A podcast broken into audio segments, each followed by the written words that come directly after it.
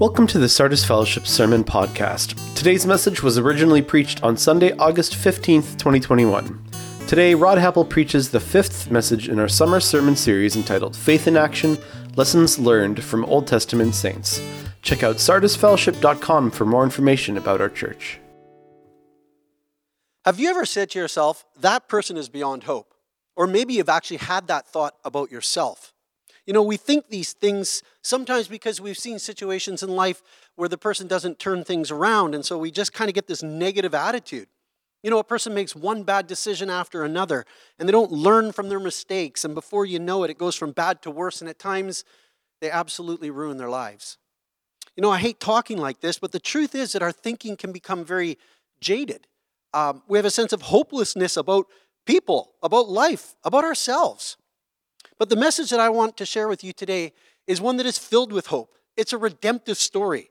And it's one where it tells us that no one is a lost cause and it's not too late. Now, I love hearing stories about how people came to faith in Jesus Christ. Um, often you'll hear about a person who's been living a life of sin and uh, lots of destructive kind of habits, and they have this moment where they come and they meet Jesus, and there's an interchange in them. There's a transformation that takes place. They have a new outlook on life because of the aha moment of meeting Jesus Christ, who has forgiven them of their sins and has given them a new lease on life. But I can guarantee you this nothing in that person's life is going to change if they don't act on what they know about Jesus. They, it's not the talking about their changed life, it's not the articulating of what they believe, it's the acting upon what you know to be true about Christ that changes your life. Now, faith in action produces this kind of change, and that's what uh, James chapter 2 really emphasizes that it's not just something we say with our mouths, but it's something we live out. And so James 2 says, What good is it, my brothers and sisters, if someone claims to have faith but has no deeds? Can such faith save them? And then he goes on to say, By faith, uh, faith by itself, if it is not accompanied by action, is dead. The point that James is making is that if people just say, Oh, yeah, yeah, I, I, I believe, but there's no changed life, he's questioning, Really? If there's no action that follows the faith, then where is the truth of this? And the point that I'm picking up on here today is that you can't separate the two, that faith leads to action. And that's what our sermon series is all about faith in action. Now, when we started into this sermon series where we look or have been looking at Old Testament saints, they were commended for something in Hebrews chapter 11. They were noted for something that they did. They acted on something that they knew about God, or they acted on something that they believed about God, or they acted on something that they were asked to do by God. But the whole point is that they did it, they acted on it. So Noah was told to build a boat, and he didn't know why, but he built the boat. Abraham was told to take his son and sacrifice it on Mount Moriah. He didn't know why. Fortunately, God intervened in that situation. He didn't have to. God provided a substitute ram. But he believed God and he demonstrated it through his action.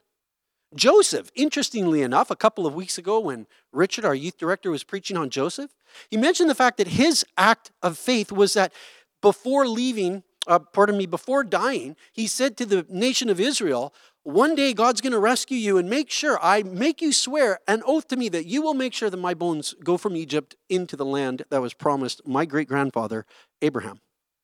So last week, when we looked at Moses' story in Exodus 13 19, it actually says this Moses took the bones of Joseph with him because Joseph had made the Israelites swear an oath.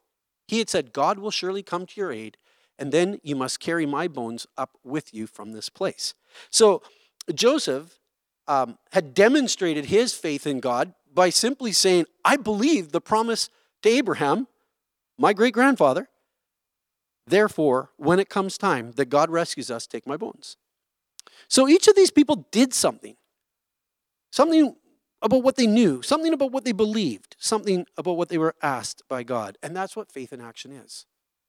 Your life will not change until you act on what you know about God. The principle is still the same.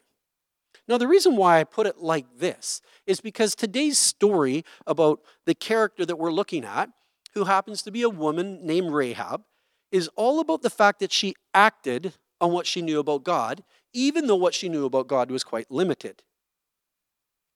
It wasn't because she knew everything about God, that God honored her faith. It's that she acted on what she knew about God, and God honored that demonstration of faith. So this is how it's put in Hebrews. By faith, the prostitute Rahab, because she welcomed the spies, was not killed with those who were disobedient, or in some translations, those who, un, those who are unbelieving. So here's the context for that phrase. That story goes like this Rahab lived in Jericho at the time of Joshua when the nation of Israel was going to go into the land of Canaan and conquer it. You might remember that song, Josh fought the battle of Jericho, Jericho, Jericho, and the walls came tumbling down. That Joshua, that Jericho, that's where Rahab lived. Now, the story is recorded for us in Joshua 1 and 2. Uh, Moses has died at this point. God has now instated uh, Joshua to be the next leader of the nation of Israel. You might remember that Joshua had been the assistant to Moses for Moses for 40 years as they went through that desert. And now he is going to lead the nation of Israel across the Jordan River, heading west into the promised land. But first, he sends in two spies to go check out the city. So let's pick it up in Joshua 2, verse 1. Then Joshua, son of Nun, secretly sent out two spies from Shittim. I don't know what to say about some of the biblical names, you know, just it is what it is, right? Joshua sends the spies out. Go look over the land, he said, especially Jericho.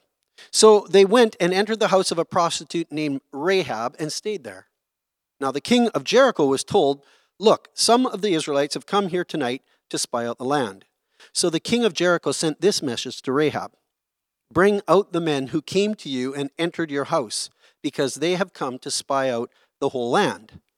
But the woman had taken the two men and hidden them. She said, "Yes, the men came to me, but I did not I did not know where they had come from. Uh, at dusk, when it was time to close the city gate, they left. I don't know which way they went. Go after them quickly. You may catch up with them." She's just completely lying, bold faced lying, deceiving them, right? But she had taken them up to the roof and hidden them under the stalks of flax that she had laid out on the roof. So the men set out in pursuit of the spies on the road that leads to the fords of the Jordan, and as soon as their pursuers had gone out, the gate was shut.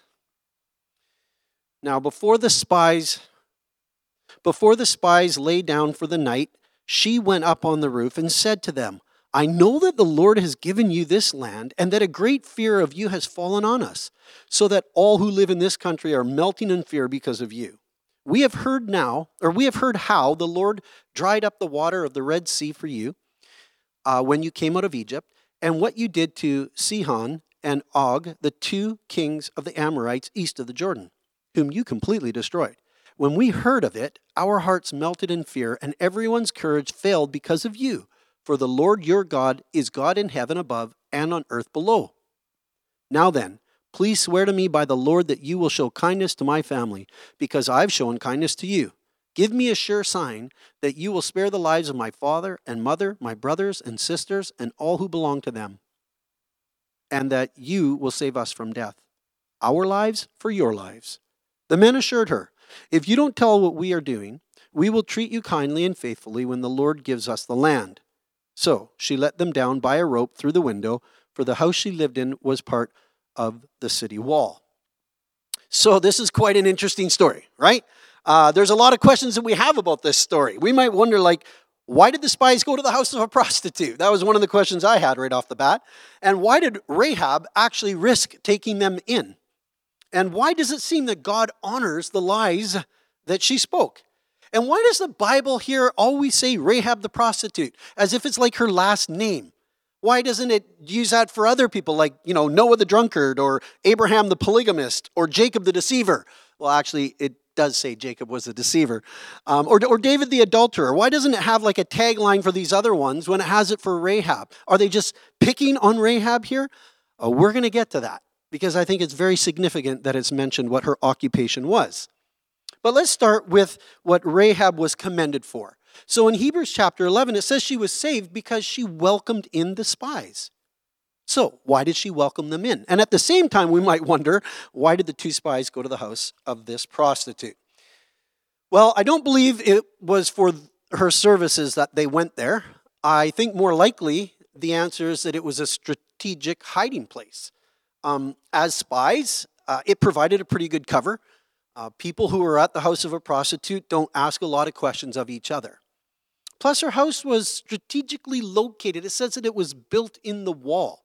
So you have this wall around Jericho, and you have houses that are built right into the wall. And of course, that became significant at the point of um, having to rescue both the spies and Rahab because it was uh, an escape route out the window, down the wall, and off they went. But what also seems evident to me here is simply that God's hand was in all of this. His hand was in this for the saving of the lives of the spies, to carry out the promise that he had given to Israel, to save the life of Rahab and her family, and ultimately for God's greater plan of salvation, because eventually from, from the line of Rahab would come the Savior of the world. And we're going to get into that a bit later. So, why did Rahab welcome them in? Well, I think there was a couple of things here. One, she heard things and she knew things from what she heard. So, what did she hear? Uh, one, she'd heard that their God had rescued them from Egypt, brought them out on dry ground through the Red Sea, and then drowned the army of Egypt. She was familiar with that story. Their people knew it. And they knew that Egypt was a world power, probably at that time the greatest army in the world and, and destroyed. So that, that's noteworthy that their God had done that. And then she picks up on the second thing, which is that their God of the Israelites had given victory over these two kings of the Amorites and the Amorites were just on the other side of the Jordan River. Um, they were they were bad people. They were like baddest of the bad kind of a thing, probably as bad as the Canaanites, but nonetheless, they knew that God had given victory to the Israelites over those people, and again, signifying the power of God. So Rahab at this point has heard these details and she's starting to be impressed by the God of Israel and she's putting something together. So, what did she know from this? Well, she knew that God was going to give the Israelites this land. She also knew that the people of Jericho, Jericho were afraid of the Israelites. And she also knew that their God, and this is, I think, very profound, their God was the God, not just one of many gods, as would have been, um, you know, the pluralistic God system of the time in which she was living and the place in which she was living. There were many gods that they would have worshipped. But in this case, she makes a very profound statement that the God of Israel was greater than any of these gods of the Canaanites. He was alive, he was active, and uh, he was engaged in saving his people. So Rahab knew that much. But if we think about it, she didn't know that much about God, but she knew enough and she acted on it, and God honored her faith. Our faith, faith is our belief in God, but it's also our willingness to risk something because of that faith. And what Rahab was willing to risk was her very life. And she risked it because she had to choose between two fears. Will she fear God of the Israelites that she's just heard all this about? Or will she fear her own people who are coming here now to ask for those spies? And she has to make a decision. And it's for that act of faith that she chose to hide the spies that she ends up in the Hall of Faith. Alongside all the rest of these great people who are esteemed for their faith is Rahab the prostitute. Now, James chapter 2 commends her similarly as Hebrews. In the same way, was not even Rahab the prostitute considered righteous for what she did when she gave lodging to the spies and sent them off in a different direction? As the body without the spirit is dead, so faith without deeds is dead. And so James is using Rahab as an example of the fact that your faith has to produce action. And, and, you know, Rahab only knew so much about God, but she acted on that. And I think there's a message there for us. Rahab, the prostitute, is in the hall of faith because she acted on what she knew about God. She risked her life, and for that, she's commended. But we might wonder about the lying part. Like, isn't lying wrong? Always that kind of a situation? And why does it seem here that God honors her lie? Well, I don't have a definitive answer on this, but I think there's two ways you can look at it. One way, you could say, yes, lying is wrong. Uh, she's not commended for her lying, she's commended for taking in the spies. That's what Scripture says. But I don't know if that's actually the right answer to this text. Um, it was wartime, and in wartime, there are competing moral values where you have to choose the higher moral value over the lesser. Uh, we have seen that, of course, in recent history with Nazi Germany and um, uh, people who hid Jewish people so that their lives could be spared. They would lie about that. That yes, they were in their home, but it was to save the lives of the Jews. And I think we have a similar principle here that the higher moral value in this particular case was saving the lives of the spies instead of turning them over to be killed. I mean, even if you think about what the nature of spying is, it's deceitful, right?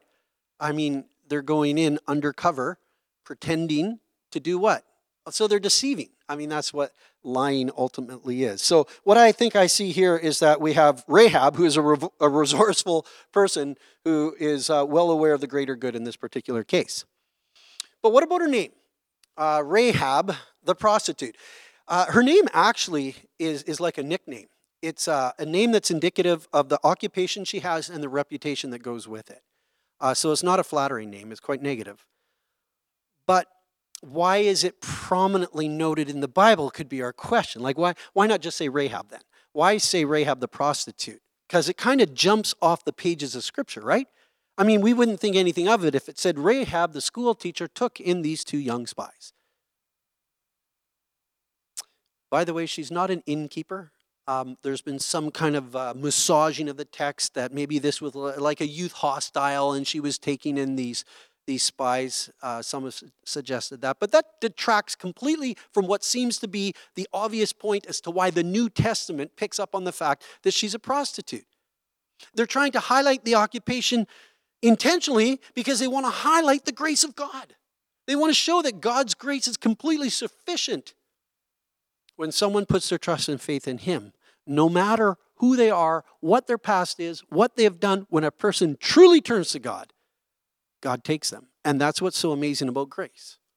That's what's so amazing about God. This is a redemptive story that highlights that God is a redemptive God and that we are not beyond hope. We are not a lost cause. This story isn't about a, a, story of a woman who deserves to be saved, right? I mean, the story is about a woman who obviously didn't, didn't merit being saved. There wasn't anything about her that would make you say, oh, she's a good person. She needs to be saved. No, she's credited for her faith because she believed God and acted on it and she hid the spies, and for that, her life was saved. You know, she cuts a deal with them. She says to them, Now then, please swear to me by the Lord that you will show kindness to my family, our lives for your lives. And for that act of faith, she is commended. And she is remembered by both the author of Hebrews and James. You got to know this that any first century person that's reading James or reading Hebrews comes across Rahab and her occupation is going to stumble at that point. Uh, they will stumble because, first of all, she's a Gentile. They will stumble because she's a woman. And at the time of this, women were not considered um, as important as men, they were considered second class citizens. And thirdly, she was a prostitute. So, three strikes against this woman. And yet, here she is being commended for her faith alongside all the other greats that are mentioned in the Hall of Faith. You know, we need to just stop for a moment and re- realize that all those other greats who are in the Hall of Faith, all of them needed to be saved by the same grace filled, redemptive God that Rahab was. They needed it as much as she did. And I believe we need to hear that this morning too. God is a God of grace, and He honors the heart that turns to Him and trusts in Him, no matter what your background. It, doesn't end there in the story of Rahab. I mentioned that it's, her name comes up in Hebrews and her name comes up in James, but it comes up another place. It comes up in the very first chapter of the very first book in the New Testament. Jesus is in the lineage of Rahab, or Rahab is in the lineage of Jesus. Jesus is a, de- a descendant of Rahab the prostitute. Jesus, the Son of God, born of the Virgin Mary? Yes, that one. Jesus had a great, great, great, great, great, great, so on and so forth, grandmother who was a prostitute. And yet, here her name is recorded right in there. Uh, Matthew 1 says, Solomon, the father of Boaz, whose mother was Rahab, Boaz, the father of Obed, whose mother was Ruth, Obed, the father of Jesse, and Jesse, the father of King David.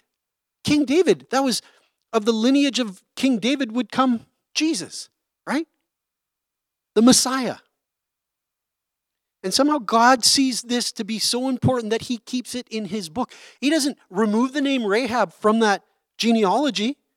He includes her name in his son's genealogy rather than skipping over it because he's making a statement. He's making a statement about his own grace. Rahab's life stands as an act of God's grace as much as mine and yours. That's why the New Testament writers don't leave out Rahab's occupation because it shouts God's redemption. It shouts God's grace that is sufficient for anyone, that is sufficient for all of us. So, the question I have, if we look at that, is Is there something in my past that's holding me back from embracing God's grace in my life today? And, and if so, is it that I view my past in such a way that I don't embrace the faith in God to act upon it? What is in your past that prevents you from stepping out and living for God? Because your life won't change until you act on your faith. Let's look again at the story to see how it wraps up. And so, Joshua chapter 6, picks up on how the story goes. Now, the gates of Jericho were securely barred because of the Israelites. No one went in or out. Uh, pardon me, no one went out and no one came in. Then the Lord said to Joshua, See, I have delivered Jericho into your hands, along with its king and its fighting men. March around the city once with all the armed men. Do this for six days. Have seven priests carry trumpets of rams' horns in front of the ark. On the seventh day, march around the city seven times with the priests blowing the trumpets. When you hear them sound a long blast on the trumpets, have the whole army give a loud shout. Then the wall of the city will collapse and the army will go up, everyone straight in. When the trumpets sounded, the army shouted, and at the end, pardon me, and at the sound of the trumpet, when the men gave a loud shout, the wall collapsed, so everyone charged straight in, and they took the city. Joshua said to the two men who had spied out the land, Go into the prostitute's house and bring her out and all who belong to her in accordance with your oath to her. So the young men who had done the spying went in and brought out Rahab, her father and mother, her brothers and sisters, and all who belonged to them, to her. They brought out her entire family and put them in a place outside the camp of Israel. Then they burned the whole city and everything in it, but they put the silver and gold and the articles of bronze and iron into the treasury of the Lord's house. But Joshua spared Rahab the prostitute with her family and all who belonged to her because she hid the men Joshua had sent as spies to Jericho. And she lives among the Israelites to this day. She lives among the Israelites to this day. It's very interesting, right? I mean, Rahab ends up settling into the life of Israel. And eventually she meets a man named Salmon and they get married and they have children. Rahab knew very little about the God of Israel at the time of her acting upon what she knew. Um, the starting point of her redemptive story was one act of faith, which obviously led to more acts of faith. But at the time of her trusting in God, she didn't know about God's holiness. She didn't know about the law of Moses. She didn't know about what it meant to live obediently to this God. She didn't know any of that when she said yes to believing in God by hiding the spies that then God saved her life. Now, I, think that this is how salvation works for us as well. Um, we don't know everything about God when we come to that place of trusting in Him. Usually there's two things we know. One, we know we're a sinner, and two, we know that Jesus is the Savior. And that's about it. It's only after trusting in Jesus that we begin to fill in those blanks in life. It's after trusting in Jesus that we learn to grow and grow up in our faith of what it means to walk obediently with Him. But here's what I wonder about those of us who are Christians. We know a whole lot more about this God of the Bible than what Rahab did. And yet I'm wondering if we are acting upon it or if we're kind of holding back. We're kind of holding God hostage because we want something more from Him before we're willing to act on this faith that we know. So maybe we're thinking something like, God, I just need you to show me a bit more of yourself and then I'll act. Or, God, I just need a little more evidence before I'll actually risk my life to trust in you.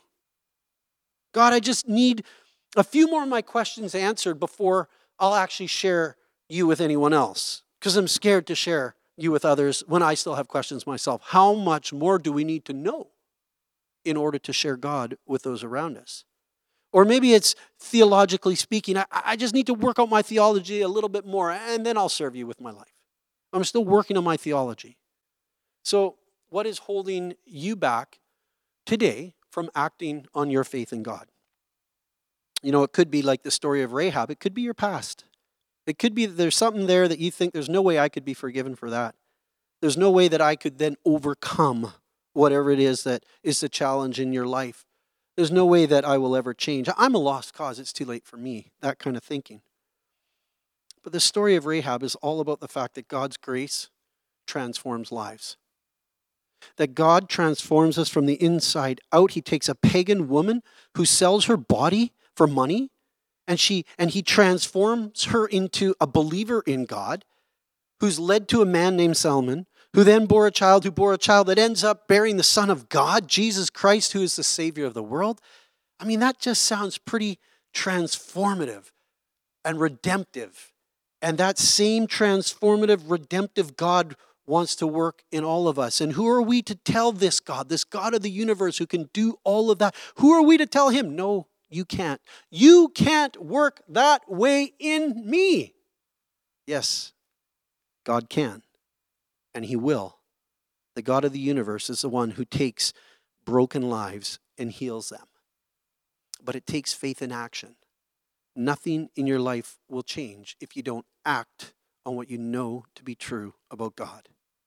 The apostle Paul in 1 Timothy 1:15 said this, here is a trustworthy saying that deserves full acceptance. I've highlighted, I've bolded this part. Christ Jesus came into the world to save sinners. And then Paul says, Of whom I am the worst. Christ Jesus came into the world to save sinners. He is still doing today for any person who will trust in him what he did for Rahab. Your first step is to trust in Jesus to save you. Right now, right where you are, wherever you're at in life. But the second step is an act of faith that says, I will put into action that which I know to be true about Christ. Each and every day, step by step, saying yes to Him, and He transforms our lives. So I want to challenge you. Are we making excuses? Are we waiting on God to do something more before I am willing to act on what I know? I want to challenge us to begin living out our faith. Live it out with those in our homes, live it out with those in our lives around us, wherever we might be, and let's see God do amazing, wonderful, powerful, and transformative things as we act in faith. Let's pray together. Father in heaven, this is a big, bold message here today. It is an amazing testimony of your grace, which is sufficient for any one of us it is an amazing message about the fact that you can take our lives and turn them into good. That you can weave together the story of our life, which is so filled with brokenness and hurt and sin. We can be forgiven, we can be cleansed, and you transform us from the inside out. Lord, may we just not hold you hostage by not allowing you to work in our lives because we're still waiting. But may we today act on what we know to be true about you and in faith might we see the reward for that. So may we learn from Rahab's life today and the fact that you so regarded her as one of your children that you too regard us as your children and that we would walk faithfully with you. Give us that power, I pray. By your Holy Spirit, I ask. In Jesus' name, amen. Thanks for listening to the Sardis Fellowship Sermon Podcast. For more information on Sardis Fellowship, please check out sardisfellowship.com.